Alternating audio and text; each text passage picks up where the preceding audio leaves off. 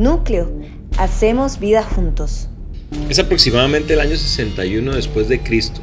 Tres hombres misteriosos salen de Roma en forma sigilosa. Cada uno de ellos lleva consigo un tesoro invaluable. Si las autoridades supiesen que esto estaba ocurriendo, definitivamente hubieran hecho algo para detenerlo. Pero nadie esperaba que un convicto en una prisión estuviera escribiendo lo que se conoce como la anatomía de la iglesia. Cuatro cartas complementarias entre sí que describen y detallan temas totalmente centrales para el cristianismo. Se conocen como las epístolas de la prisión. Nosotros las llamaremos cartas de un asesino. Son las cartas que escribió Pablo mientras estaba en prisión. Estos hombres son Tíquico, que llevó la carta a los Efesios, a la ciudad de Éfeso, donde aparentemente él era el pastor o el líder de esa iglesia. Epafrodito llevó consigo la carta a los filipenses, ya que él era el pastor de la iglesia de Filipos. Tíquico también transportó la carta de los colosenses, porque Epafras, que era el pastor, aparentemente estaba con Pablo eh, en Roma. Y luego Onésimo llevó la carta a Filemón. Esta es una carta personal que también vamos a incluir eh, en estas cuatro cartas que vamos a estar estudiando bajo el título Cartas de un asesino. Y ya vamos a ir viendo por qué, por qué hemos puesto este título. Podemos ver que los temas de estas epístolas cubren todos los aspectos de la fe cristiana y la primera que vamos a estudiar es la carta entregada a Tíquico para los colosenses. Si pudiéramos decir un tema central de la carta de Colosenses, definitivamente sería Cristo. Cristo es el centro del tema o el tema central de la carta a los colosenses, eh, alrededor del cual se lleva a cabo toda la vida cristiana. En esta carta vamos a estudiar eh, el pleroma, que quiere decir o, o, se puede transmitir como que Cristo es la plenitud. Es la plenitud de Dios en la tierra, pero también es la plenitud nuestra. Cristo es todo. Cristo es toda, diría Dios habla hoy. Y quiero que me acompañen entonces a eh, el texto bíblico y vamos a leer Colosenses capítulo 1 y hoy vamos a estar en los primeros 12 versículos. Así que me acompañan, dice Pablo, apóstol de Cristo Jesús por la voluntad de Dios y el hermano Timoteo, a los santos y fieles hermanos en Cristo que están en Colosas, que Dios Padre nuestro Padre, perdón, les conceda gracia y paz.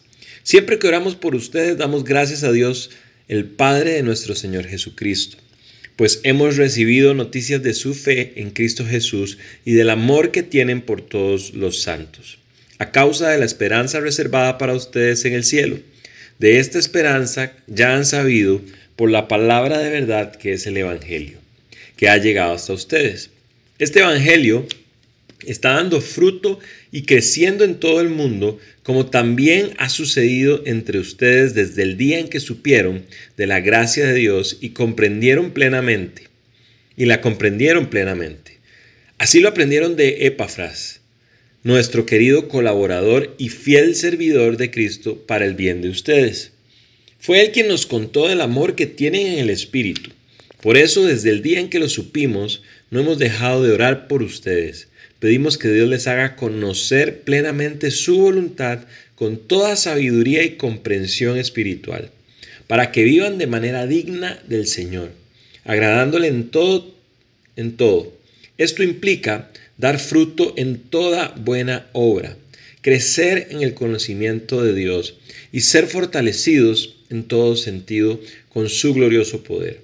Así perseverarán con paciencia en toda situación, dando gracias con alegría al Padre.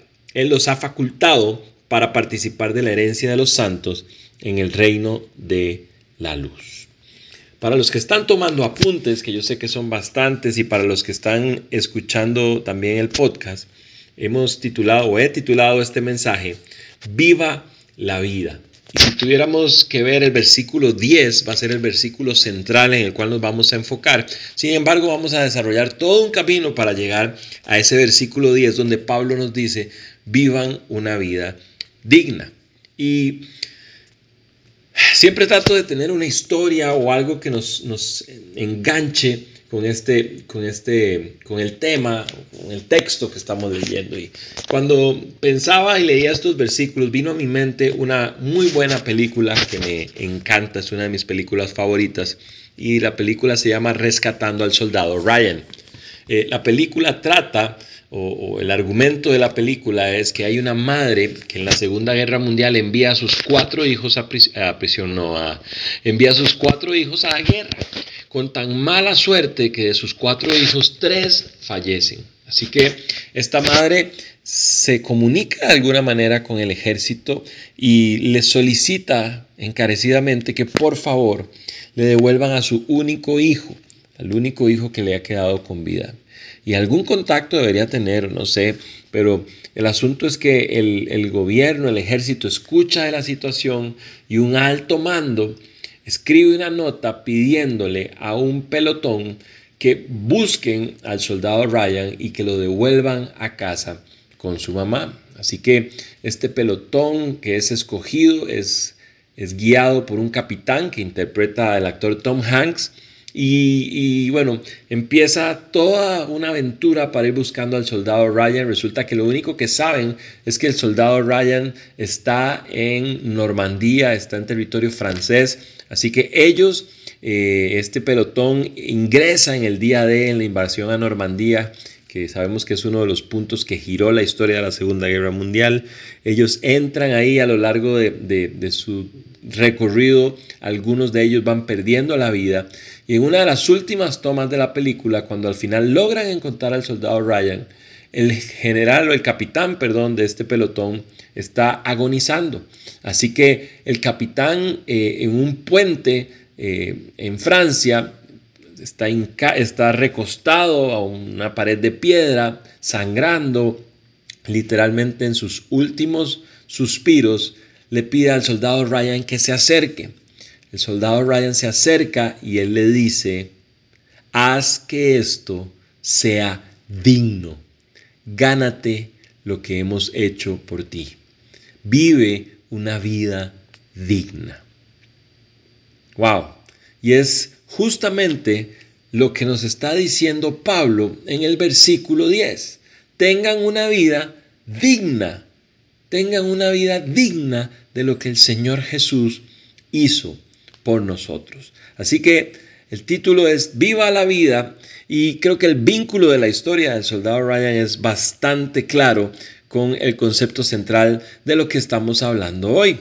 Así que vamos a entrar un poco al contexto. Ya vimos el contexto un poquitito de las cuatro cartas, de las eh, cartas o las epístolas de la prisión, que nosotros vamos a llamar cartas de un asesino. Pero precisamente, ¿por qué cartas de un asesino? Bueno, quisiera que veamos quién escribe estas cartas y específicamente esta carta a Colosenses. Quien escribe esta carta es Saulo de Tarso, también conocido como Pablo. Saulo nació en Tarso de Cilicia una ciudad con un importante intercambio cultural estaba ubicada sobre una ruta que comunicaba Siria con algunos de los puertos importantes de Asia Menor.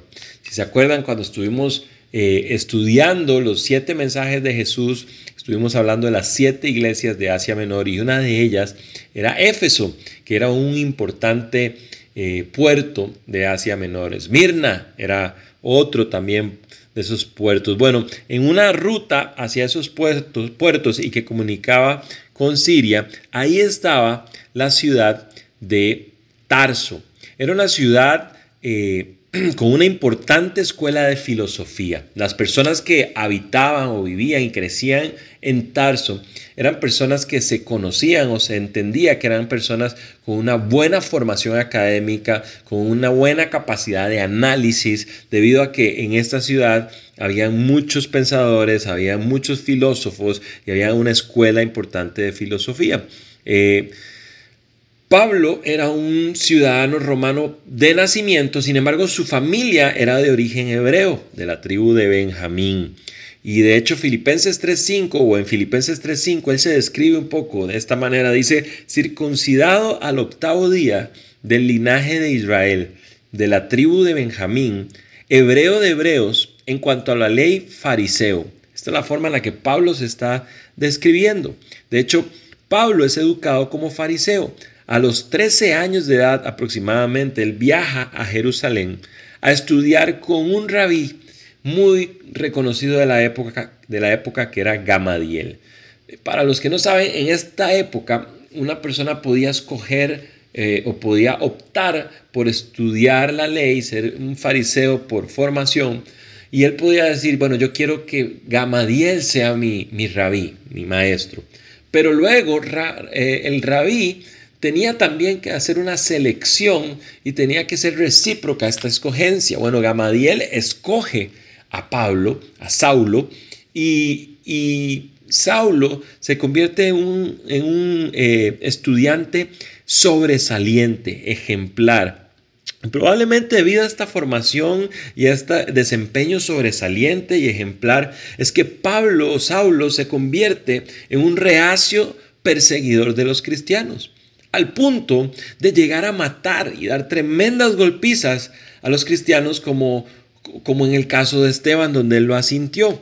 De hecho, en eh, Hechos 8.3, Saulo, eh, Hechos 8.3, perdón, dice lo siguiente, y Saulo asolaba la iglesia y entrando casa por casa, arrastraba a hombres y a mujeres y los entregaba en la cárcel. Ustedes imagínense a estos cristianos el terror que podían tenerle a Saulo. Dice que entraba casa por casa, tocaba puertas y arrastraba literalmente a hombres y mujeres y los entregaba en la cárcel. Pero no solamente los entregaba en la cárcel. Hecho 22, Hechos 22, 4 dice el propio Pablo, nadie más nos lo está diciendo, es el propio Pablo, yo perseguía este camino hasta la muerte.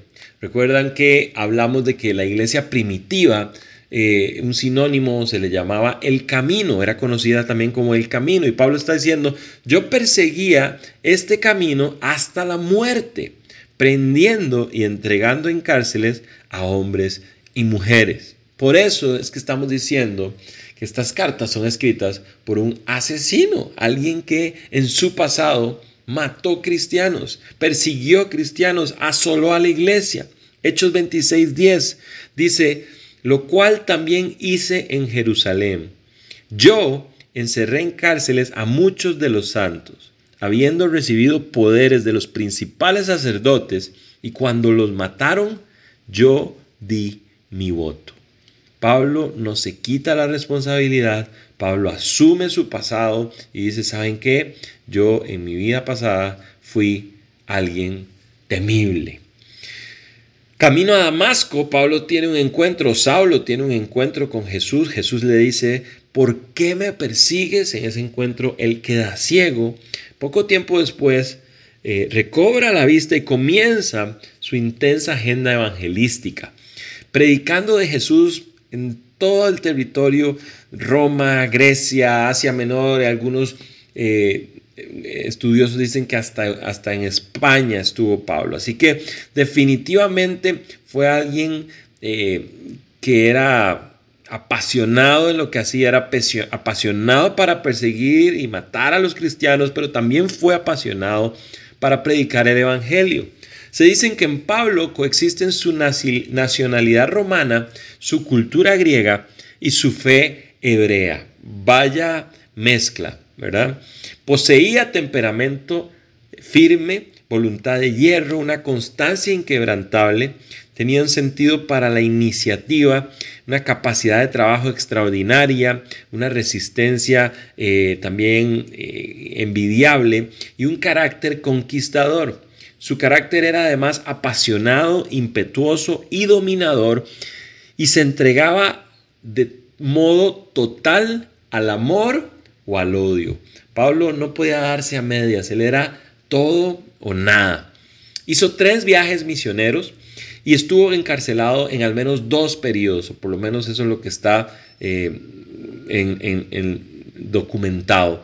La tradición afirma que Pablo murió como mártir, decapitado en Roma entre el año 64 y 67 después de Cristo. Así que definitivamente alguien que vivió apasionado, alguien que persiguió eh, mató, asoló cristianos y termina más bien él siendo un mártir de la iglesia. Este es quien escribió la carta, pero quisiera también ahondar en a quién la escribió. Ya sabemos quién la escribió, quién escribió la carta de Colosenses y ahora quiero que veamos a quién la escribió, quiénes son los colosenses. A manera de introducción, decir algunas cosas importantes en cuanto al lugar, a Colosas. Colosas era una ciudad pequeña que se encuentra en una zona conocida como el Valle de Lico. Y en este valle habían otras dos ciudades un poco más importantes, que eran la Odisea, que también la vimos eh, hace poco cuando estuvimos hablando de los siete mensajes de Jesús, y también estaba Hierápolis y estas tres ciudades estaban ahí bastante, bastante cercanas. La iglesia de Colosas se cree que no había un edificio como tal donde se reuniera la iglesia, sino que se reunían en la casa de Filemón, al cual Onésimo lleva una carta también que vamos a estar estudiando más adelante. Eh, era una zona, la iglesia eh, o la ciudad de Colosas era una zona donde se encontraban, eh, se encontraban culturas, se le llamaba la puerta de Frigia y era como una, una zona de encuentro entre el oriente y el occidente. en los días del apóstol Pablo las personas se habían entregado al paganismo y a una gran eh, inmoralidad de todo tipo y esta ciudad de Colosas era una ciudad típica de aquellos tiempos. Algo que quiero, ¿verdad? Eh, eh, entrar un poquitito más es en cuanto a la historia. Y creo que es algo que nos tiene que gustar y apasionar la historia. ¿Se acuerdan de Alejandro Magno?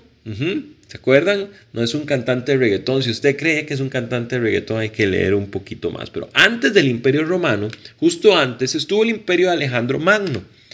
Y Alejandro Magno tenía una visión o una misión clara y era expandir su imperio, pero con una fuerte intención ideológica. Una de sus prioridades era imponer la ideología griega, la forma de pensar, sus creencias, sus dioses, en todo el territorio que ellos habían conquistado el, imperio griego de Alejandro, Alejandro Magno pasa y ahora es heredado o tomado por el imperio romano. El imperio romano toma el control y ellos eran mucho más pragmáticos. Ellos tenían una misión meramente política. Ellos no querían imponer formas de pensar religiones o ideologías. Simple y sencillamente querían tener un dominio político sobre el territorio. Además de esto, se encargaron, se encargaron de construir monumentales caminos, avenidas que comunicaran todo su imperio. Así que por primera vez en la historia de la humanidad, en el tiempo de Pablo, ciudadanos de Asia, Europa, incluso África, podían viajar libremente por todo el imperio romano y compartir ideas y compartir filosofías y compartir creencias y ese es el contexto en el que se encuentra Colosas. Y en realidad todo el ministerio de Pablo se encuentra en ese contexto. Eh, en Colosas se unían las creencias griegas con las creencias hebreas y esto se ve evidenciado en el saludo que hace Pablo en el inicio de la carta. Él dice, eh, gracia y paz sean con ustedes. Gracia era el típico saludo eh, griego y paz, shalom, era el típico saludo hebreo. Estos, estos, estos hebreos y griegos habían hecho una mezcolanza y eso se le conoce como judaísmo místico y habían mezclado algunas de sus creencias y, en esto era en lo que Pablo estaba advirtiendo a, la iglesia de Colosas de, de, no caer en estos misticismos que hicieran, que querían hacer pensar que Jesús no era suficiente, que tenían que tener ciertos ritos, ciertas acciones, ciertos este, rituales, valga la redundancia, y que Jesús no era suficiente para ser salvos. Ese es el, el contexto en el que está Colosas. ¿Cómo se fundó la iglesia de Colosas? Muy probablemente Epafras fue a Éfeso, donde Pablo estuvo enseñando, ¿se acuerdan? Casi tres años, eh, un poquito en la, en la sinagoga y luego casi los tres años enteros en la escuela de Tirano. Y ahí fue donde probablemente Epafras se convirtió al cristianismo, se hizo discípulo de Pablo y luego él viajó a su ciudad, Colosas, que estaba más o menos 160 kilómetros al este eh, de Éfeso, y fue quien inició eh, o fundó la iglesia en Colosas. Entonces, es un poco eh, el contexto de lo que era la ciudad de Colosas y la iglesia de Colosenses. Y teniendo ese contexto un poco histórico, social, sabiendo quién escribió y a quién escribió la carta, quiero que entremos propiamente en el desarrollo del texto. Y quiero que entremos propiamente a lo que nos dice Pablo. Dice Pablo que la fe y el amor son características de una comunidad sana, de una comunidad cristiana sana. La fe y el amor son características de una comunidad cristiana sana. Dice el versículo 4, pues hemos recibido noticias de su fe en Cristo Jesús y del amor que tienen para todos los santos. Hemos recibido noticias de la fe en Cristo Jesús y del amor para todos los santos. Entonces, definitivamente podemos ver acá que este primer punto que Pablo nos dice es que la fe en Cristo y el amor los unos por los otros son características sanas de una comunidad cristiana. Ahora, necesitamos profundizar un poco más en estos conceptos porque la fe y el amor no son conceptos abstractos. Ah, la pregunta es cómo los aterrizamos a nuestra vida. Primera de Tesalonicenses 1.3 dice, lo recordamos constantemente delante de nuestro Dios y Padre a causa de la obra realizada por su fe, el trabajo motivado por su amor y la constancia sostenida por su esperanza en nuestro Señor Jesucristo. Y vamos a, a hablar un poquitito de esto. La fe y el amor están fundamentadas, según esto, en la esperanza. Entonces, ¿cuál es la fe? ¿Qué es el amor? ¿Y quién es nuestra esperanza? Esas son tres preguntas que vamos a contestar. ¿Cuál es la fe? Creo que como cristianos hemos sobrevendido o tergiversado o mal utilizado el concepto de la fe. Y cuando hablamos de fe, Normalmente pensamos en, bueno, es aquello que necesito para que Dios actúe a mi favor y cumpla algún capricho o alguna necesidad o algún anhelo de mi corazón. Lo cual no deja de ser cierto, pero no es la base de nuestra fe. ¿Cuál es nuestra fe? La fe o nuestra fe es lo que nosotros creemos. Si alguien hoy saliendo de la iglesia nos para en la esquina y nos dice, ¿cuál es su fe? ¿En qué creen ustedes? ¿Qué le contestaríamos? Bueno, nuestra fe es que Cristo Jesús es el Hijo de Dios y que murió en la cruz para perdón de mis pecados. Él es el Hijo de Dios, Él vino a la tierra, murió en la cruz para perdón de mis pecados y resucitó de los muertos para sentarse a la diestra del Padre y un día volverá por su iglesia. Esa es la piedra angular de nuestra fe cristiana. Jesús es el Hijo de Dios, vino a la tierra, se colgó en una cruz para morir para perdón por mis pecados, al tercer día resucitó de los muertos, ascendió al cielo y un día volverá por nosotros, su iglesia. Esa es nuestra fe. Y a partir de esa fe pueden salir todos estos rayos de fe que, se involucran con anhelos, con deseos, con el favor de Dios en mi vida, con la provisión de Dios en mi vida, con la eh, salud de Cristo en mi vida. Y eso está bien, pero es a partir de esta piedra angular, si yo conozco cuál es mi fe, entonces puedo creer en que este Jesús puede actuar en mi favor. Esa es la fe. Ahora, ¿qué es el amor? El amor, alguien podrá decir, es una emoción, el amor es un sentimiento. Para nosotros que creemos que la Biblia está inspirada por Dios y que la Biblia es nuestro, nuestra guía, el amor es un fruto y un fruto es evidente. Gálatas 5, 6 dice que este es el fruto del Espíritu y menciona nueve cosas y dentro de estas nueve cosas que menciona eh, el libro de Gálatas está el amor. Dice que el amor es un fruto del Espíritu. Y así como los hijos son fruto de la intimidad de los padres, el amor es un fruto de mi intimidad con el Espíritu Santo, de mi, de mi intimidad con Dios. El amor es un fruto y es un fruto evidente. Gálatas 5, 6 dice, en Cristo Jesús de nada vale estar o no estar circuncidados. Lo que vale es la fe que actúa mediante el amor. ¡Wow! ¡Qué versículo más poderoso!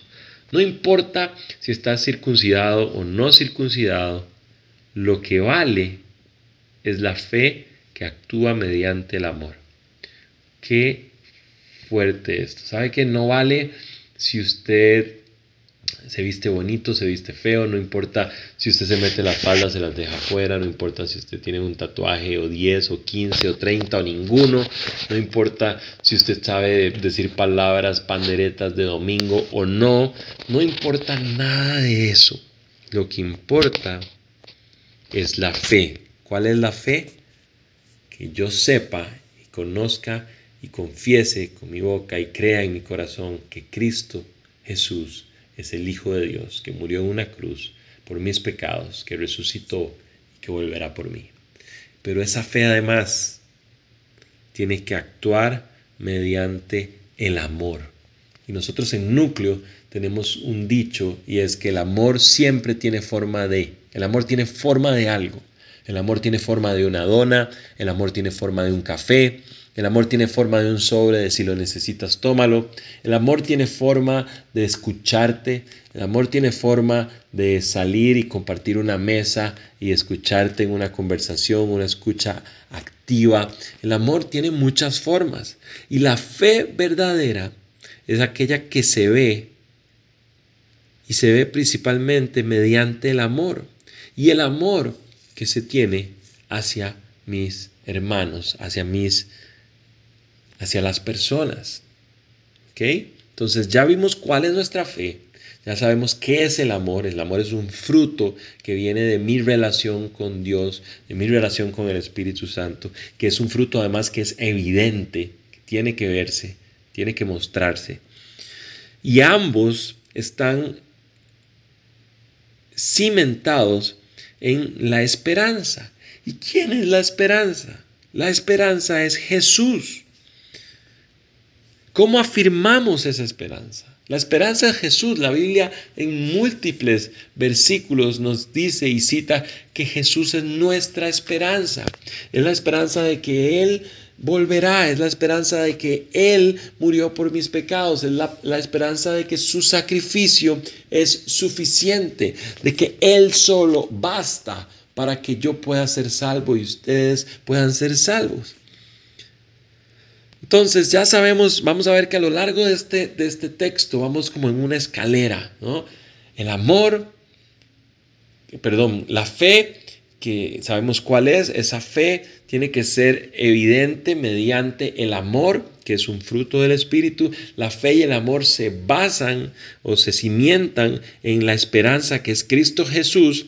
Y la pregunta es entonces, ¿cómo afirmamos nuestra esperanza? Y Colosenses 1, versículo 5, nos lo dice, dice, a causa de la esperanza reservada para ustedes en el cielo. De esta esperanza ya han sabido por la, por la palabra de verdad que es el Evangelio que ha llegado hasta ustedes. ¿Ok?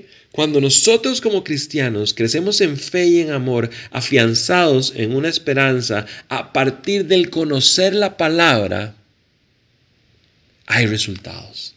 Entonces vamos con la escalera. La fe que se manifiesta a través del amor. La fe y el amor se sustentan en la esperanza que es Cristo Jesús. Y esta esperanza, según Colosenses 1, versículo 5, se afianza en nosotros por medio de la palabra de verdad, que es el Evangelio. ¿Ok? La palabra de verdad, que es el Evangelio, hace que se afiance esta esperanza. Y esta esperanza, a su vez, es donde se cimientan nuestra fe y nuestro amor. Ahora, como les dije, cuando tenemos una fe y cuando crecemos en fe y en amor y nos afianzamos en la esperanza y nos, basamos en conocer su palabra, el resultado natural es que el Evangelio crezca. Y el versículo 6, que es el que sigue inmediatamente después del que acabamos de leer, dice que el Evangelio debe crecer en dos ambientes. En esos dos ambientes donde debe crecer el Evangelio es fuera de la iglesia y en, dentro de la comunidad. El versículo 6 lo menciona, dice que es el Evangelio que ha llegado a ustedes. Voy a buscar el versículo 6 un momentito. Dice, este Evangelio está dando fruto y creciendo en todo el mundo, como también ya había sucedido entre ustedes. Este Evangelio está dando fruto y creciendo en todo el mundo como primero ya había crecido entre ustedes. Entonces, teniendo esta fe y este amor y esta esperanza basados en el conocimiento de Jesús a través de su palabra, vamos a poder hacer que el Evangelio crezca. Que el Evangelio crezca fuera de la iglesia como paso primero entre nosotros. ¿Ok? Ahora, seguimos en la escalerita, vamos bajando. Teniendo esta fe, amor y esperanza basados en el conocimiento de Jesús a través de su palabra, no solamente vamos a hacer que el Evangelio crezca, sino que según el versículo 9 dice, va a aumentar nuestra comprensión de su voluntad y comprender asuntos espirituales. Voy a leer el versículo 9 es, textualmente. Dice, para que Dios haga conocer plenamente su voluntad y tengan comprensión con toda, con toda sabiduría y comprensión espiritual. ¿Ok? Entonces, esta parte me encanta, que tiene que ver con el significado de las palabras. La palabra original que se usa en el versículo 9 de conocimiento de la voluntad de Dios es epignosis. Y este concepto de epignosis, la traducción exacta textual sería sobre conocimiento. Es una palabra clave en las cartas de Pablo en general. Eh, en Colosenses se usa varias veces y este conocimiento del término epignosis es un conocimiento más profundo, más completo, en contraste con el mero término eh, conceptual que también es conocimiento, pero que la palabra original es grossi. Grossi es un conocimiento conceptual, es yo conozco un concepto, pero la palabra que Pablo utiliza aquí es epignosis, que tiene que ver con más allá que un mero concepto, con el conocimiento personal de Dios. Es un conocimiento que brota de un trato experimental con una persona, con Dios en este caso. Estamos hablando de conocer la voluntad de Dios. Lo que nos está diciendo Pablo es lo siguiente.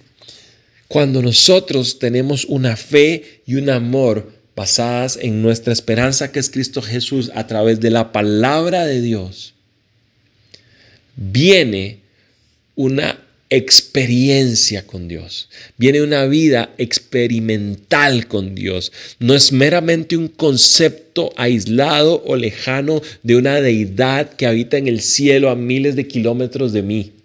No, no es una serie de reglas o estatutos de lo que puedo hacer y no puedo dejar de hacer. Pablo está diciendo, si ustedes se abocan a tener una relación cercana con Dios, basados en su palabra, eso va a dar frutos y van a tener una experiencia cercana con Dios. No van a tener mero conocimiento conceptual, van a experimentar una vida con Dios.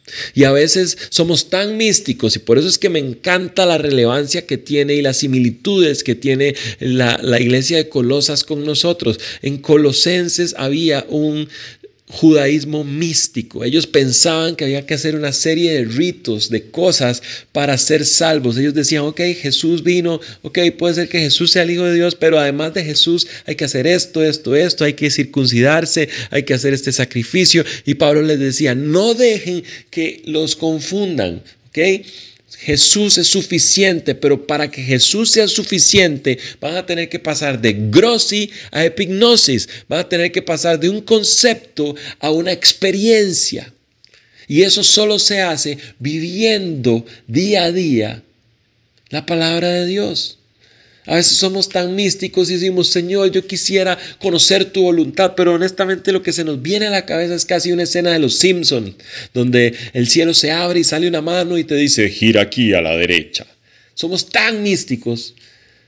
Pero la Biblia es un testamento, se divide en Nuevo y Antiguo Testamento y el testamento es algo que alguien deja para que puedas conocer cuál es su voluntad. Yo, a mí me enferma cuando escucho eh, la radio a veces y llamo para que me den una palabrita de bendición. eso es vagancia. Perdón, perdón, perdón, porque nuestra intención no es nunca tener un, tono de, de juicio, sino un tono de gracia. Pero de verdad, Dios está deseoso de que descubra su voluntad experimentándola a través de su palabra. Entonces, entonces, cuando yo tengo una fe clara que se muestra a través del amor, que se inspira en la esperanza que es Cristo Jesús a través del conocimiento de su palabra, y entonces tengo una mayor comprensión y una mayor experiencia de Dios, entonces puedo llegar al versículo 10, que es el versículo central de esta enseñanza. Entonces, dice el versículo 10, tengan una vida digna, andando como es digno del Señor. Y uno diría, bueno, ¿cómo? Bueno, Pablo no deja dudas en, el siguiente, en la siguiente frase. Dice, agradándole en todo. Eh, ahí se pone difícil. Porque yo personalmente, yo, yo no le puedo agradar en todo. Hay cosas de mí que yo sé que no le agradan a Dios. La forma en la que yo manejo a veces no es algo que agrade a Dios. Como decía el otro día, por eso es que nunca le he puesto un pececito eh, a mi carro, a ningún carro que he tenido. Yo digo, Señor, si van a hablar mal, que hablen mal de mí, que no hablen mal de ti. Ah, la forma en que a veces reacciono ante ciertas situaciones no le agrada a Dios. En todo lo que yo hago no agrado a Dios. Entonces, ¿cómo hacemos? Dice, llevando fruto en toda buena obra y creciendo en el conocimiento de Dios. Son tres cosas que Pablo nos dice que van a demostrar que estoy andando como es digno, agradándole en todo, llevando fruto y creciendo en el conocimiento de Dios. Pablo nos dice, tengan una vida digna. Vivan la vida, una vida que valga la pena vivir. Hace unos años leí por ahí una frase que todos existimos, pero solo algunos logramos vivir la vida. Y a veces nos hemos comprado el concepto de que cuando llegamos al cristianismo se nos acabó la vida, de que no hay nada más aburrido, de que no hay nada más eh, monótono que una vida de cristianismo. Déjeme decirle algo, no hay nada más lleno de adrenalina que una vida diaria experimental con Dios, experimentar su presencia, experimentar su provisión, experimentar su compañía. Él nunca llega tarde, Él siempre nos provee, Él siempre está atento, el tener una relación de epignosis, de experimentar y conocer a Dios es algo definitivamente lejano al aburrimiento.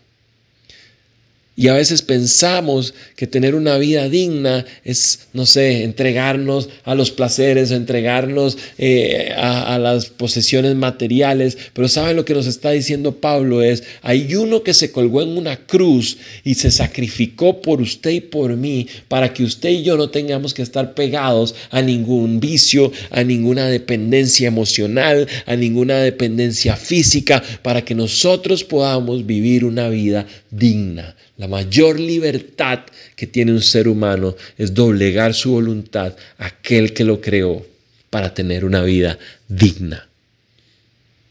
La mayor libertad y la mayor plenitud que podemos tener como hijos de Dios es vivir una vida conforme a lo que Él diseñó para nosotros.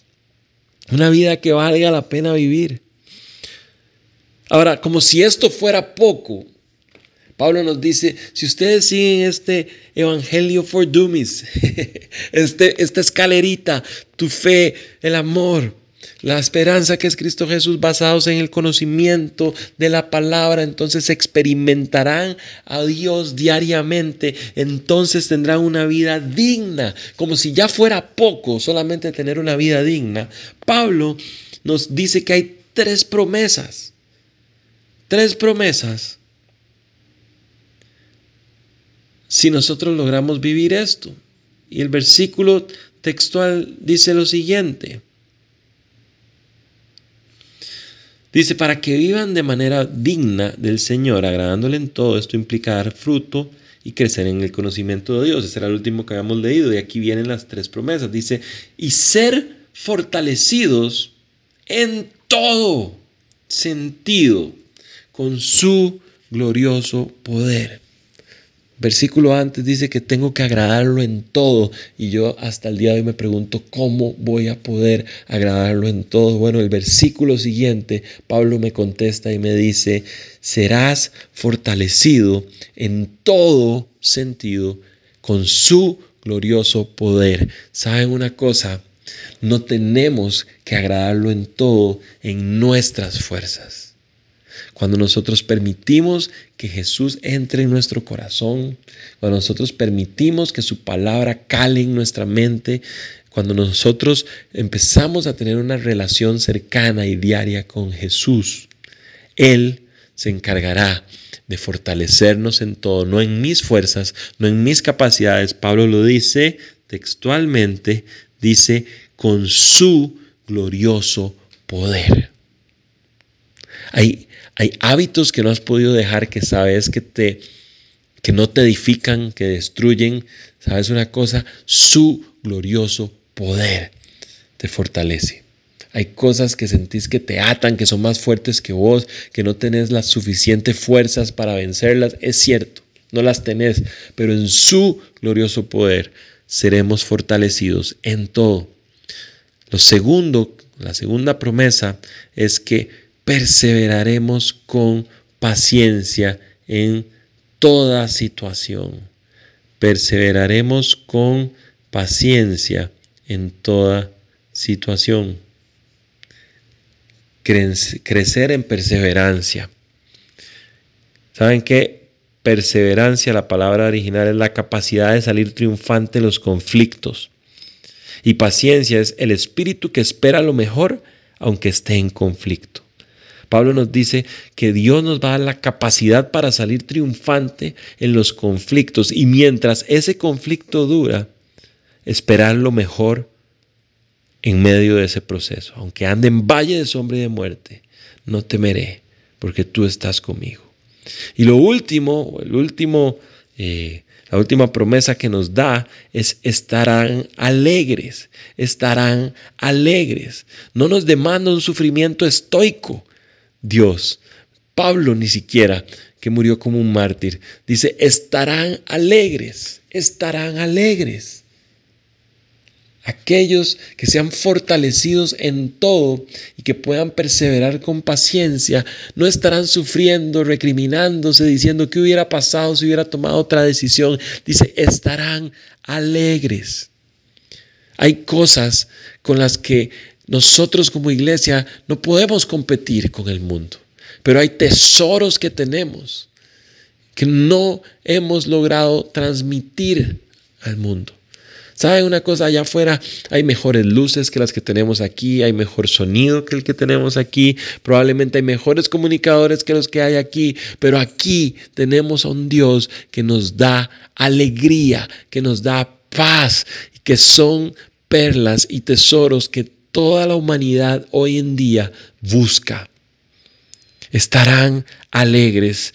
Yo quiero invitarlos a hacer tres cosas cuatro cosas en esta mañana y que si usted está escuchando este, este mensaje podamos aplicar esta enseñanza en cuatro cosas. Lo primero que quiero que hagamos es que sepamos y reconozcamos cuál es nuestra fe. Lo segundo que quiero hacer es invitarnos a conocer su palabra, porque en ella se fortalece la fe y el amor. La Biblia dice que la fe viene por el oír y el oír la palabra de Dios. La tercera es invitarnos a tener tiempos cada uno de nosotros para experimentar a Jesús, para tener un epignosis más que un grossi, para que pasemos del concepto a la vivencia y poner en acción ese conocimiento. Y por último, quisiera invitarlos a que practiquemos el agradecimiento. Pablo termina diciendo, y darán gracias en todo y estarán alegres. Y volviendo un poco a la película del soldado Ryan, la película termina cuando este, este soldado Ryan regresa a este mausoleo que hay en Normandía, donde hay cientos de cruces y estrellas. Eh, para los que eran judíos se les hacían unas estrellas de David, para los que eran cristianos o no judíos se les hacían cruces. Hay cientos de estas y él está, no sé cuántos años después, pueden ser unos 40 años después, 50 años después, frente a la tumba del capitán que guió al pelotón a rescatarlo, de aquel capitán que 40 años atrás le dijo, ten una vida digna, gánate esto, haz que el sacrificio que hicimos sea digno. Él está ya mayor, se, se sienta, se hinca delante de esta, cruz, de esta cruz, de esta tumba, donde está enterrado el capitán del pelotón, y él le dice, durante los últimos 40 años, cada uno de los días de mi vida, he recordado las palabras que usted me dijo en ese puente. Ten una vida digna de este sacrificio. Y él empieza a llorar. Le dice, mi familia me acompañó hoy, vienen mis hijos, viene mi esposa, vienen mis nietos.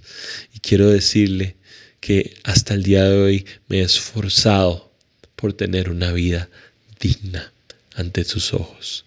Y saben una cosa, nosotros tal vez no nos hincamos ante esa tumba, pero nosotros hoy sí podríamos hincarnos ante una cruz. Y no fue un capitán el que hizo el sacrificio, fue Jesús el Hijo de Dios, el que hace dos mil y unos cuantos años hizo un sacrificio, se clavó en una cruz para que cada uno de nosotros podamos tener una vida digna, una vida que valga la pena vivir. Y esta semana mientras yo practicaba y repasaba la enseñanza, yo le decía, Señor, así como este hombre dijo durante los últimos años, he escuchado esas palabras de, que me dijiste en el puente, yo le decía, Señor, yo hoy, yo hoy quiero estar delante de ti y decirte, Quiero que me ayudes y me fortalezcas en todo para tener una vida digna, para que el sacrificio que hiciste en esa cruz, para que yo sea libre, para que yo sea pleno, yo lo valore y lo pueda levantar y pueda disfrutarlo. En esta carta y en estos versículos, Pablo hace una oración y esta oración tiene dos propósitos.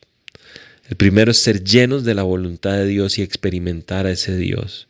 Y el segundo es andar como Dios se merece que andemos y como Él soñó que anduviéramos. Nuestra vida en forma completa debe ser agradable a Él, pero es tan difícil, es imposible. Por eso es que necesitamos de Jesús para que Él pueda vernos a través de su Hijo